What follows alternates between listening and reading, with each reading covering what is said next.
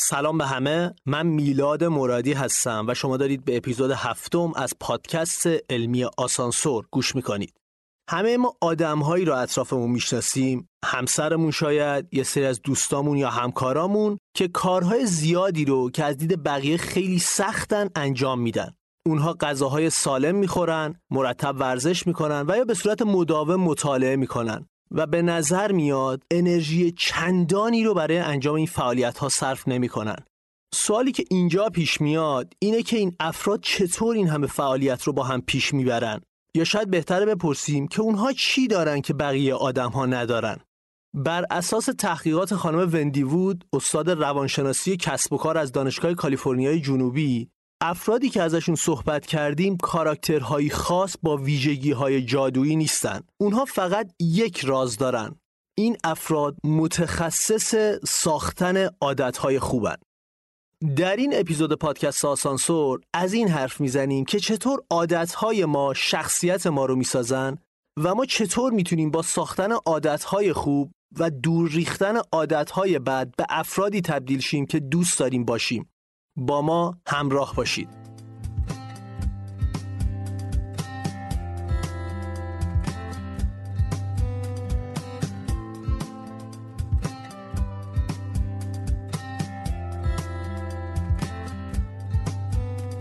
در کتاب عادتهای خوب عادتهای بد خانم وندیوود از این حرف می‌زنه که چطور همه ما می‌تونیم متخصص ساختن عادتهای خوب و دور ریختن عادتهای بد بشیم.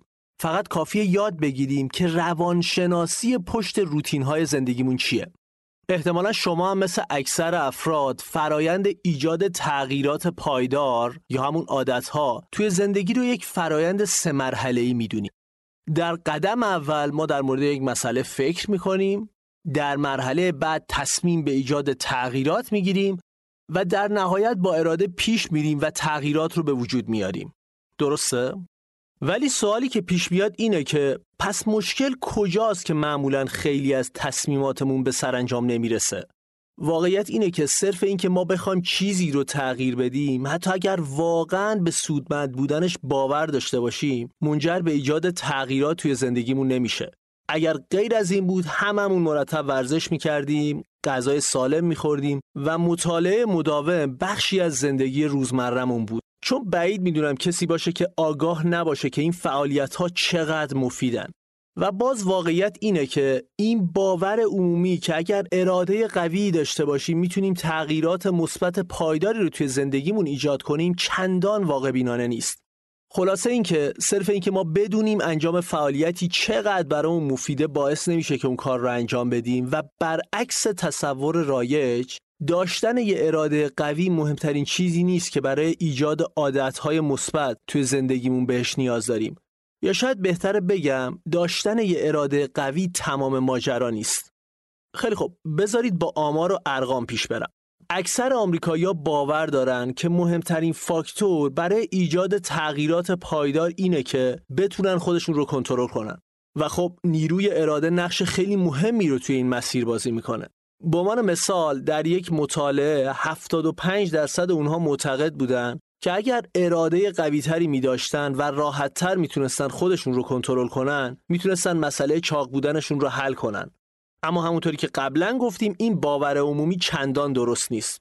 مسئله که وجود داره اینه که وقتی می‌خواید تغییراتی رو توی زندگیتون ایجاد کنید چالش اصلی این نیست که مثلا یک روز ورزش کنید یک بار کتاب بخونید و یا یک وعده سالم غذا بخورید.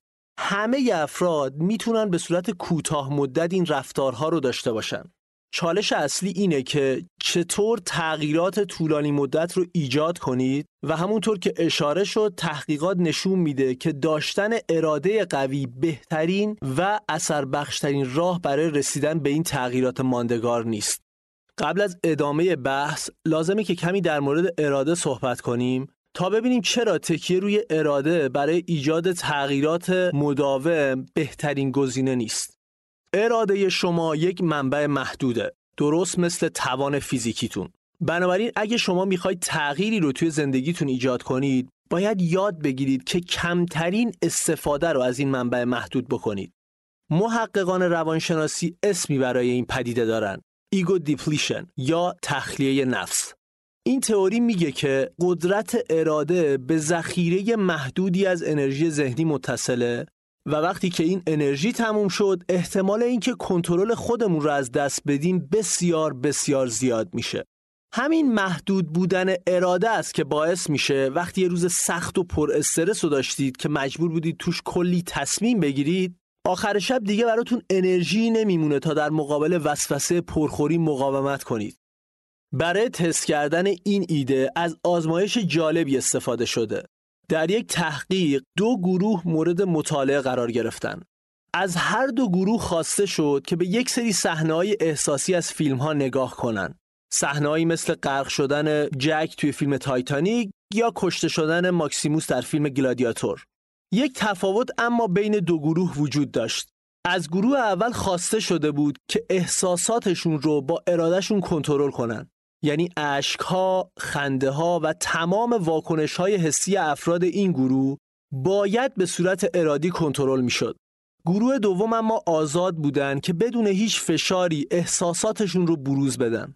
بعد از سپری کردن مرحله اول از افراد هر دو گروه خواسته شد که بیشترین زمانی که می‌تونن یک حلقه پلاستیکی رو محکم فشار بدن کاری که ازشون انرژی می‌گرفت نتایج خیلی جالب و البته عجیب بود. گروهی که مجبور بودن از نیروی ارادهشون برای کنترل احساساتشون استفاده کنن به وضوح کمتر از افراد گروه دوم که از ارادهشون استفاده نکرده بودن می‌تونستن حلقه پلاستیکی رو نگه دارن. به عبارت دیگه افراد گروه اول که از ارادهشون برای کنترل احساساتشون استفاده کرده بودن اراده کمتری برای انجام کار بعدی که نگه داشتن حلقه پلاستیکی بود داشتن. چون توی مرحله قبل بخشی از اون اراده رو مصرف کرده بودن. این تئوری به صورت خلاصه میگه که اراده شما یک منبع محدوده. و مثلا اگه از اون اراده برای غذا نخوردن استفاده کنید اراده کمی برای انجام فعالیت های مثبت دیگه مثل مثلا ورزش کردن یا مطالعه کردن براتون میمونه. به این دلیله که اراده شما نمی‌تونه و نباید موتور محرک ایجاد تغییرات پایدار توی زندگیتون باشه. حالا سوالی که پیش میاد اینه که اگر اراده اون چیزی نیست که ما قرار باش تغییرات مداوم یا همون عادتها و روتین زندگیمون رو شکل بدیم چه فاکتورهایی رفتارهای مثبت رو در ما نهادی نمی‌کنه؟ پاسخ ساختن عادته. البته اراده به شما کمک می‌کنه که عادت هاتون رو بسازید ولی وقتی عادت ها رو بسازید دیگه لازم نیست از نیروی ارادتون برای انجام کاری که بهش عادت کردید استفاده کنید و این یعنی اینکه می‌تونید اراده محدودتون رو صرف انجام کارهای دیگه کنید میشه گفت بعد از ساخت عادت ها اونها خودشون خودشون رو پیش می‌برن و انرژی ارادیتون رو مصرف نمی‌کنن. از ابتدای اپیزود داریم در مورد عادت ها صحبت می‌کنیم پس فکر می‌کنم بد نیست که توی این مرحله به یک تعریف مشترک از عادت برسیم.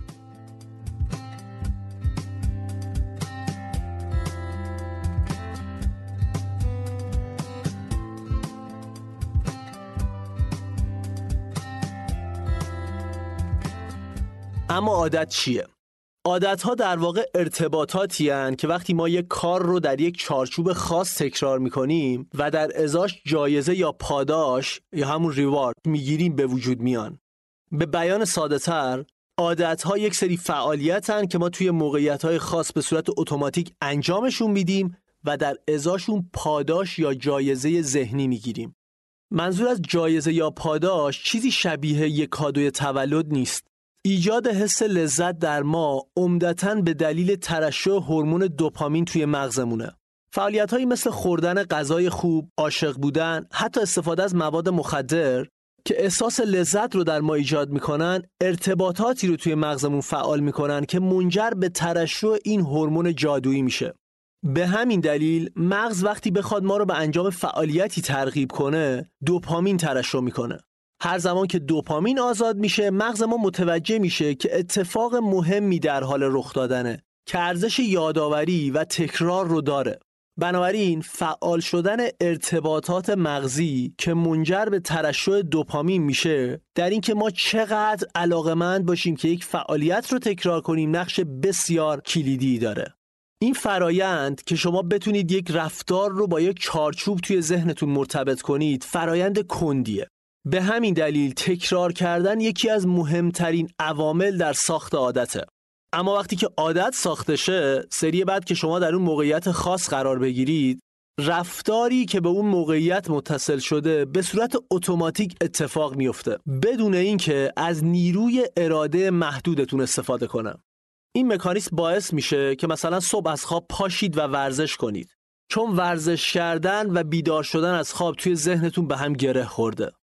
مشخص شده که شما وقتی یک سری عادت رو می‌سازید ذهنتون ناخودآگاه گزینه های جایگزین رو نمی‌بینه. به همین دلیله که عادتها خودشون خودشون رو تقویت می‌کنن و وقتی تثبیت زندگی خودشون رو دارن. چون اونا تبدیل به رفتارهای ناخودآگاه میشن. نتیجه این که وقتی شما یک عادت رو می‌سازید بهش میچسبید. حتی اگر گزینه های جایگزین راحت تر باشن. در واقع ذهنتون اصلا گزینه های جایگزین رو نمی‌بینه. وگرنه مشخصه که بین کش دادن خواب صبح و پا شدن و ورزش کردن و عرق ریختن گزینه اول خیلی خیلی انتخاب راحت تریه. حالا که با عادت ها آشنا شدیم بریم ببینیم که چه عواملی در ساخت عادت ها موثرن و اصلا چقدر طول می‌کشه که یک عادت در ما شکل بگیره. من میلاد مرادی هستم و شما دارید به اپیزود هفتم از پادکست علمی آسانسور گوش می‌کنید.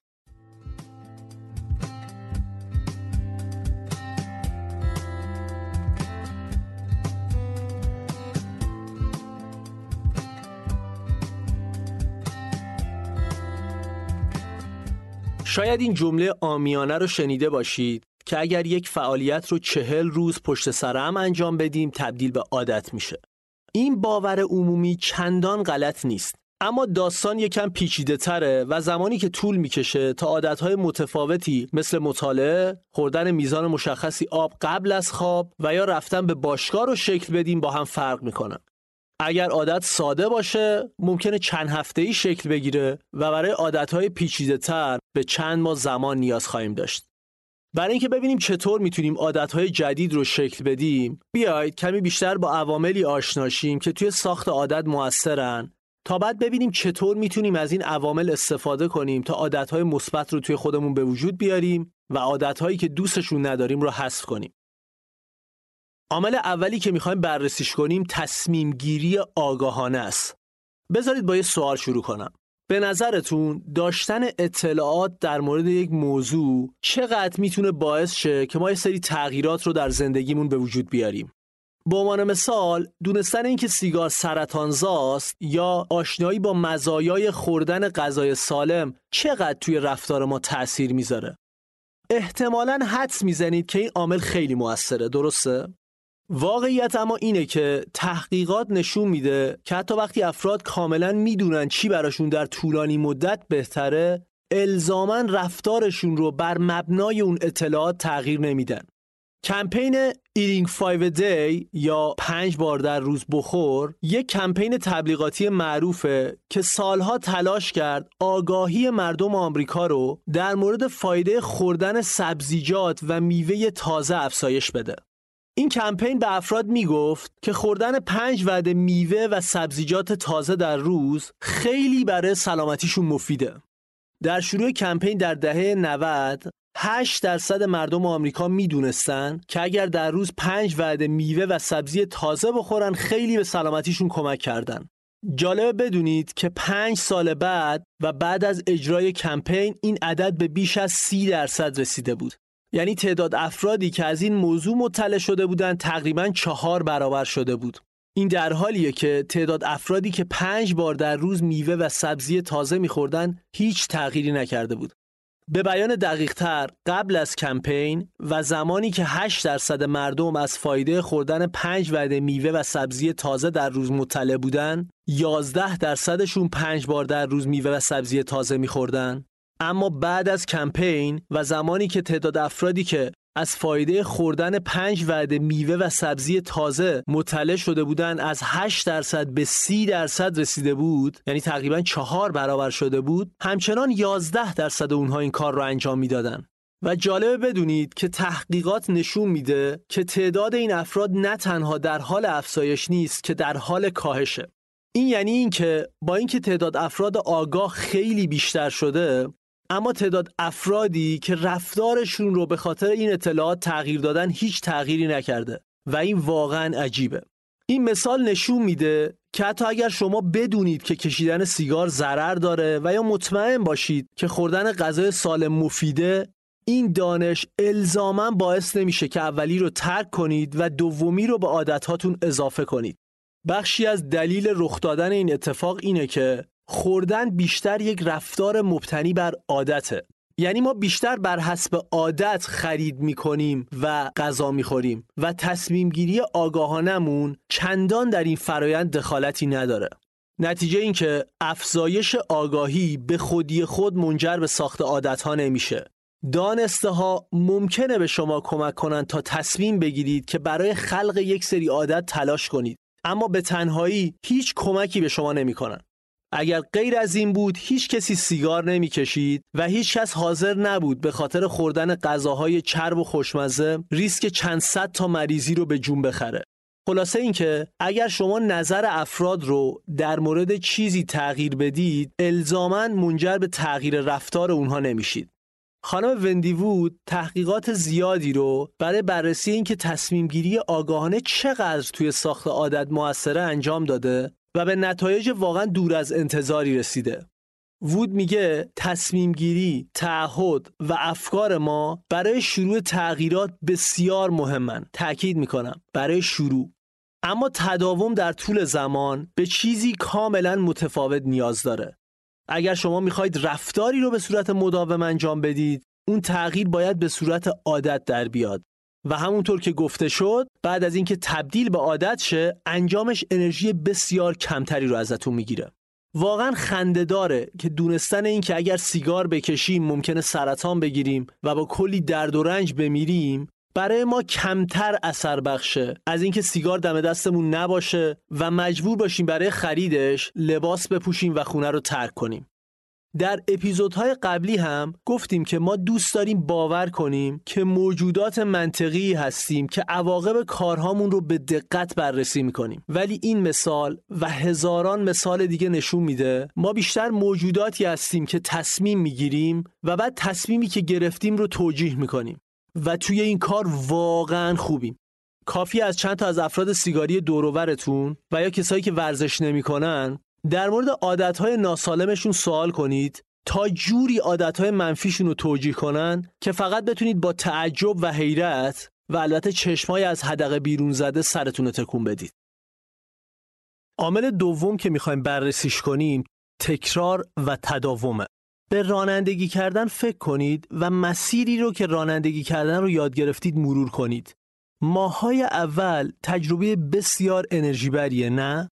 هماهنگی دستها و پاها برای کنترل دنده، فرمون و پدالها، چک کردن مرتب آینه ها، تخمین سرعت ماشین ها و افراد و کلی جزئیات دیگه. با اینکه رانندگی واقعا کار پیچیده ایه وقتی به اندازه کافی تکرار میشه تبدیل به عادت میشه و انجامش انرژی چندانی ازتون نمی‌گیره به همین دلیله که می‌تونید یک مسیر طولانی رو رانندگی کنید بدون اینکه لازم باشه تمام مدت به رانندگی فکر کنید البته اگه یک وضعیت غیرعادی پیش بیاد به عنوان مثال یک ماشین با سرعت بهتون نزدیک شه ممکنه گاهی به رانندگی کردنتون آگاه شید. اما اون آگاهی مقطعی انرژی خیلی کمی ازتون می‌گیره. دلیلی که تقریبا همه افراد می‌تونن بدون فکر کردن رانندگی کنن اینه که اونها این فعالیت رو به اندازه کافی تکرار می‌کنن. اینکه چقدر توی شروع تداوم دارید یکی از فاکتورهای مؤثر در ساخت عادته. اینجاست که ارادتون می‌تونه بهتون کمک کنه هر چقدر برای انجام یک فعالیت تداوم بیشتری داشته باشید سریعتر بهش عادت می‌کنید یعنی اگه مثلا هر روز صبح پاشید و سر یه ساعت خاص ورزش کنید خیلی سریعتر به ورزش کردن عادت می‌کنید تا اینکه به صورت نامنظم و توی زمانهای مختلف روز ورزش کنید. عامل موثر بعدی در ساخت عادت پیچیده بودن فعالیتیه که می‌خوایم بهش عادت کنیم. فکر می‌کنم بدیهیه که هر چقدر فعالیت سختتر و پیچیده تر باشه فرایند عادت کردن بهش فرایند زمان برتریه. به عنوان مثال همونجوری که بالا گفته شد برای اینکه یک عادت مثبت مثل خوردن مثلا یه لیوان آب قبل از خواب رو بسازید به چند هفته زمان نیاز دارید برای عادت سختتر اما مثل رفتن به باشگاه چند ماهی رو باید زمان اختصاص بدید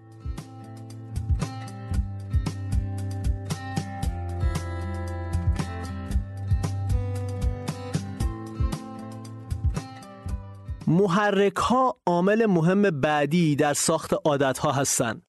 محرک عاملیه که باعث میشه که یک رفتار مبتنی بر عادت اتفاق بیفته. به عنوان مثال گوش کردن به موسیقی یک فرد خاص می‌تونه باعث شه که یک فرد سیگاری بخواد که سیگار بکشه. و یا چرخیدن توی سایت های خرید آنلاین ممکنه برای سری از آدم ها محرکی باشه که باعث میشه یه سری خریدهای غیر ضروری رو انجام بدن. استفاده از محرک ها یکی از مهمترین عوامل در ساخت عادت های جدید و کنار گذاشتن عادت های قدیمی هن. ببینید اگه قرار یک رژیم غذایی سالم داشته باشید نباید یخچالتون پر باشه از یه سری شیرینی، کیک و خوراکی های ناسالم. در غیر این صورت شانس چندانی ندارید که رژیم غذاییتون رو تغییر بدید. ممکنه به صورت کوتاه مدت بتونید که در مقابل وسوسه فرو کردن سرتون توی یک شیرینی خوشمزه مقاومت کنید. اما دیر یا زود موقعی که خسته اید، موقعی که بی انرژید، موقعی که یک روز سخت رو سپری کردید و در یک کلام موقعی که ظرف ارادتون پر شده و هیچ اراده ای براتون باقی نمونده میرید سر وقت یخچال و کاری رو می‌کنید که خیلی زود پشیمونتون می‌کنه این ایده به صورت واضح توی تحقیق که در کشور آلمان انجام شد مورد بررسی قرار گرفت هدف مطالعه این بود که به این سوال پاسخ بدن که آیا افرادی که به تعهدشون برای خوردن غذاهای سالم پایبندن اونهایی که تعداد زیادی خوراکی و غذای وسوسه کننده رو توی دسترسشون دارن اما در مقابلش مقاومت می‌کنن یا کسایی که در معرض این غذاها و خوراکی ها قرار نمی‌گیرن؟ نتیجه تحقیق با خیلی از پیش ها تفاوت داشت. افرادی که موفق بودن اونهایی نبودن که در مواجهه با محرک ها خودشون رو کنترل می‌کردن. بلکه اونهایی بودن که جوری برنامه ریزی می‌کردن که محرک ها یا همون خوردنی های وسوسه انگیز رو اصلا نبینن. افرادی که مرتب در مواجهه با خوراکی ها بودن اونهایی بودن که نمی‌تونستن تغییرات طولانی مدت رو توی زندگیشون ایجاد کنن. خلاصه اینکه این قانون طلایی رو به یاد داشته باشید. آدمهایی موفقن که از محرک ها فاصله می‌گیرن و مثلا هیچ کیکی توی یخچالشون نیست. در غیر این صورت خیلی زود باید با عذاب وجدان خوردنش سر و کله بزنن. شاید خندهدار به نظر بیاد ولی اگر مجبورید به خاطر بچهتون یک کیک رو توی یخچال نگه دارید با پوشوندن روی کیک شانس بیشتری برای مقابله با وسوسه خوردنش دارید تا حساب کردن روی ارادتون. حذف کردن و اضافه کردن friction یا اصطکاک عامل مهم بعدی در ساخت و کنار گذاشتن عادت هاست. قبل از صحبت در مورد این عامل بسیار مهم که برای خلق عادت جدید و کنار گذاشتن عادتهای قدیمی مهمه باید با مفهوم friction آشنا بشیم. friction در فیزیک به معنی اصطکاکه استفاده از این کلمه توی زندگی روزمره هم چندان غیر رایج نیست. ولی اصطکاک چیه؟ اصطکاک یک نیروه که در مقابل حرکت مقاومت می‌کنه. در واقع اصطکاک یک نیروی بازدارنده است. شاید بشه friction رو مانع ترجمه کرد ولی ترجیح میدم که از کلمه اصطکاک توی این پادکست استفاده کنم. برای اینکه یک عادت مثبت رو بسازید باید استکاک ها رو حذف کنید تا انجام فعالیت رو راحت تر کنید. اگر انجام فعالیت راحت باشه راحت تر تکرار میشه و همین تکرار باعث میشه که عادت سریعتر ساخته شه در نقطه مقابل اگر بخواید یک عادت منفی رو حذف کنید ضروریه که یک سری استکاک رو برای انجام اون فعالیت به وجود بیارید. اینجوری انجام فعالیت سختتر میشه و عادت کم کم از بین میره. بیایید با یه مثال پیش بریم. نتفلیکس که یکی از بزرگترین سایت های نمایش فیلمه بعد از تمام شدن هر ویدیو و به صورت اتوماتیک و بعد از چند ثانیه ویدئوی بعدی رو play می‌کنه. این کار روی این ایده و سواره که شما می‌تونید رفتار افراد رو تغییر بدید و اونها رو به انجام یک کار مجاب کنید اگر انجام یک فعالیت رو برای اونها بدون اصطکاک کنید. در واقع با پلی کردن اتوماتیک فایل بعدی استکاکی که تصمیم گیری در مورد اینکه چی رو می‌خواید تماشا کنید به وجود میاره از بین میره.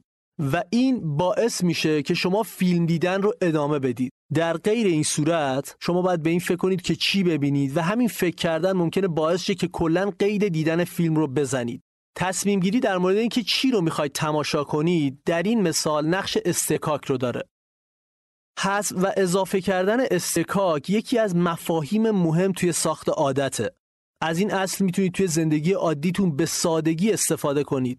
به عنوان مثال وقتی توی خونتون غذای ناسالم نداشته باشید نه تنها اون محرک رو حذف کردید بلکه برای داشتنش مجبورید لباس بپوشید از خونه خارج شید راه برید خرید کنید و برگردید.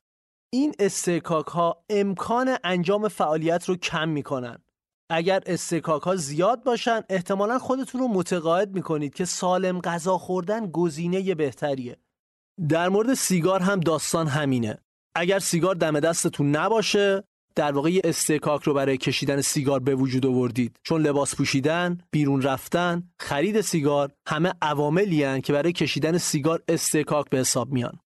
برای ساخت عادتهای جدید هم وضعیت کاملا مشابهه. اگر باشگاه رو نزدیک خونتون انتخاب کنید احتمال خیلی بیشتری داره که به باشگاه مراجعه کنید تا اینکه باشگاه کیلومترها باهاتون فاصله داشته باشه. در واقع فاصله زیاد از باشگاه می‌تونه نقش یک استکاک رو براتون بازی کنه. پس موقعی که می‌خواید تصمیم بگیرید که یک فعالیت رو به فعالیت هاتون اضافه کنید و یا یک فعالیت رو حذف کنید حتما به این فکر کنید که چه استکاک هایی رو می‌تونید به اون اضافه کنید یا از اون فعالیت حذف کنید.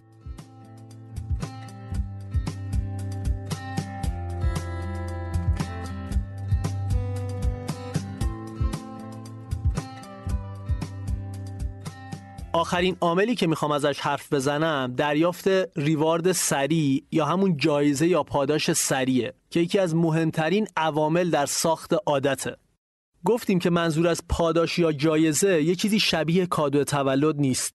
وقتی شما غذا می‌خورید مغزتون با ترشح هورمون دوپامین بهتون پاداش میده و همین هورمون جادویی که در شما حس لذت رو ایجاد می‌کنه. به خاطر همین پاداش هاست که ما بیشتر موجوداتی هستیم که لذت کوتاه مدتمون رو به منافع بلند مدتمون ترجیح میدیم. شما وقتی یک کیک خوشمزه رو می‌خورید بلا فاصله احساس لذت می‌کنید. اما گرفتن یه رژیم سخت قرار چند ماه بعد شما رو خوشتیب کنه و باعث حس خوبی داشته باشید. پس چندان عجیب نیست که خوردن یک کیک شیرین که همین الان دم دستمونه رو به گرفتن یه رژیم که قرار ماها بعد بهمون حس لذت بده ترجیح میدیم. این باگ ذهنی هم ریشه در مسیر تکامل ما داره. تصور کنید که در زمان به چند هزار سال قبل سفر کردید و در مورد اهمیت کم یا سالم غذا خوردن با یکی از اجدادمون صحبت می‌کنید. اون جد نازنین که احتمالاً به سختی دنبال اینه که اونقدر غذا پیدا کنه که زنده بمونه قطعا هیچ درکی از حرف شما نخواهد داشت و حتی بعید نیست که شما رو به عنوان یک منبع غذایی بررسی کنه. این ویژگی توضیح میده که چرا ما راحت به چیزهای منفی عادت می‌کنیم. فعالیت مثل پرخوری، سیگار کشیدن، قمار کردن و کلی فعالیت مشابه که ما می‌دونیم تأثیرات طولانی مدت منفی دارن. پاسخ خیلی ساده است. این فعالیت ها پاداش های کوتاه مدت رو در مغز ایجاد می‌کنن. خانم وندیوود معتقده که عادت ها به صورت قدرتمند با جایزه ها شکل می‌گیرن. جایزه که مغز ما با ترشح دوپامین بهمون میده. دوپامین باعث میشه که یک ارتباط ذهنی در مغز ما بین انجام یک کار و حس خوب شکل بگیره. پس وقتی یک فعالیت به ما لذت بده مغز ما علاقمنده که اون فعالیت رو تکرار کنه. اینجا توجه به یه نکته خیلی مهمه و اون اینه که فقط جایزه یا پاداش هایی که به صورت سریع تجربه می کنید توی ساخت عادت ها موثرن. فعالیتی مثل سالم غذاخوری علیرغم اینکه تاثیرات مفید طولانی مدت بسیاری داره منجر به تولید پاداش لحظه‌ای نمیشه. پس جای تعجب نیست که این فعالیت ها در مقابل عادت شدن مقاومت می‌کنن. مقایسه کنید با سیگار کشیدن. چند لحظه بعد از اینکه سیگار می‌کشید بدنتون دوپامین ترشح می‌کنه و همین پاداش عادت و استفاده از سیگار رو تقویت می‌کنه. در نتیجه یکی از مهمترین فاکتورها در ساخت عادت متصل کردن رفتارهای سالم به پاداشهای سریع و کوتاه مدته به عنوان مثال اگر می‌خواید گیاهخواری کنید سعی کنید جوری آشپزی کنید که غذای گیاهی که میپزید واقعا خوشمزه باشه. تا خوردنش بهتون حس لذت بده. اگر بتونید این کار رو انجام بدید همین جایزه و پاداش کوتاه مدت بهتون کمک می‌کنه که سریعتر به رژیم جدیدتون عادت کنید.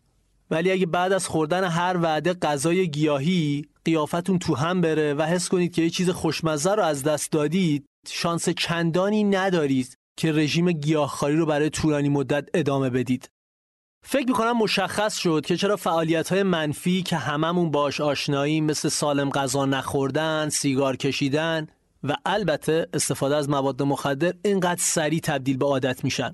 اونها بلا فاصله در بدن ما لذت رو ایجاد می‌کنن و همین لذت باعث میشه که مغز ما ما رو به انجام اون فعالیت ها سوق بده. من میلاد مرادی هستم و شما دارید به اپیزود هفتم از پادکست علمی آسانسور گوش می‌کنید.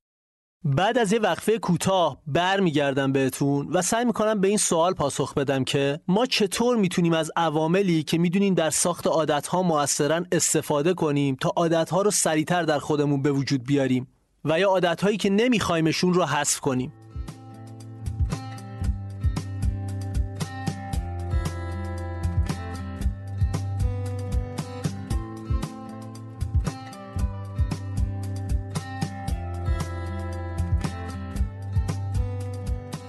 بسیار خوب. حالا که عوامل موثر در ساخت عادتها رو شناختیم و دیدیم تصمیم گرفتن و با اراده پیش رفتن همه ماجرا نیست بیاید ببینیم برای ساخت تغییرات پایدار چطور می‌تونیم پیش بریم.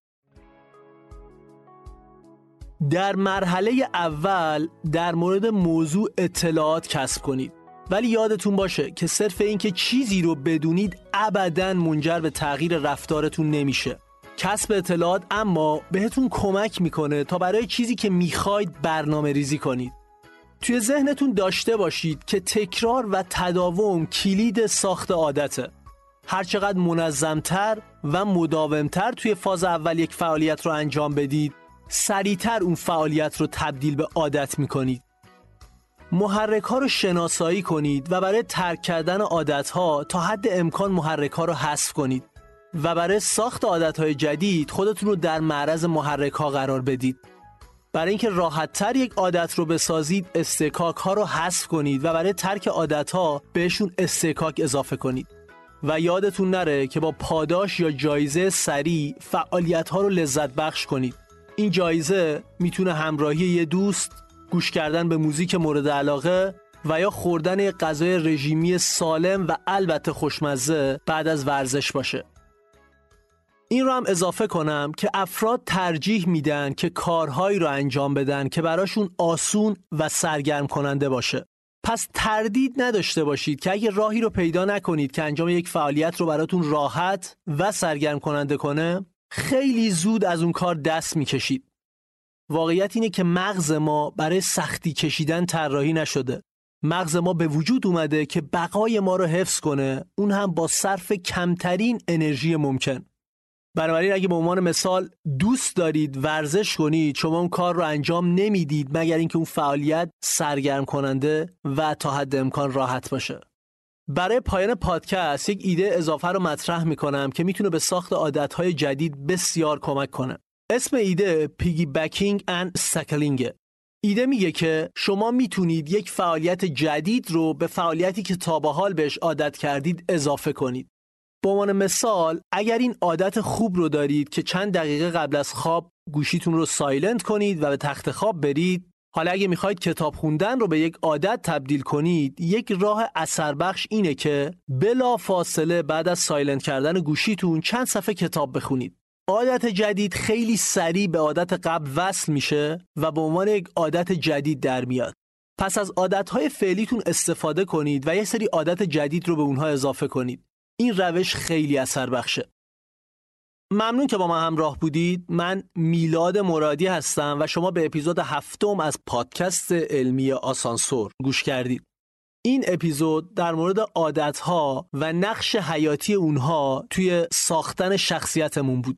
اگر پادکست رو دوست داشتید با دوستاتون به اشتراک بذاریدش. همین حمایت شما به ما کمک می‌کنه تا بتونیم پادکست رو به صورت رایگان ادامه بدیم. پادکست آسانسور رو می‌تونید از Castbox، Apple Podcast، Google Podcast و سایر پلتفرم های گوش دادن پادکست دنبال کنید. در اپیزود بعد پادکست آسانسور می‌خوایم در مورد روانشناسی تمرکز صحبت کنیم و سعی می‌کنیم به سوالاتی از این دست پاسخ بدیم که چرا خیلی هامون نمی‌تونیم روی فعالیت ها متمرکز شیم چرا تا می‌خوایم یه کاری رو انجام بدیم حواسمون به گوشی پرت میشه و اصلا چی کار می‌تونیم بکنیم که فعالیت هایی که می‌خوایم انجام بدیم رو با تمرکز بالایی پیش ببریم؟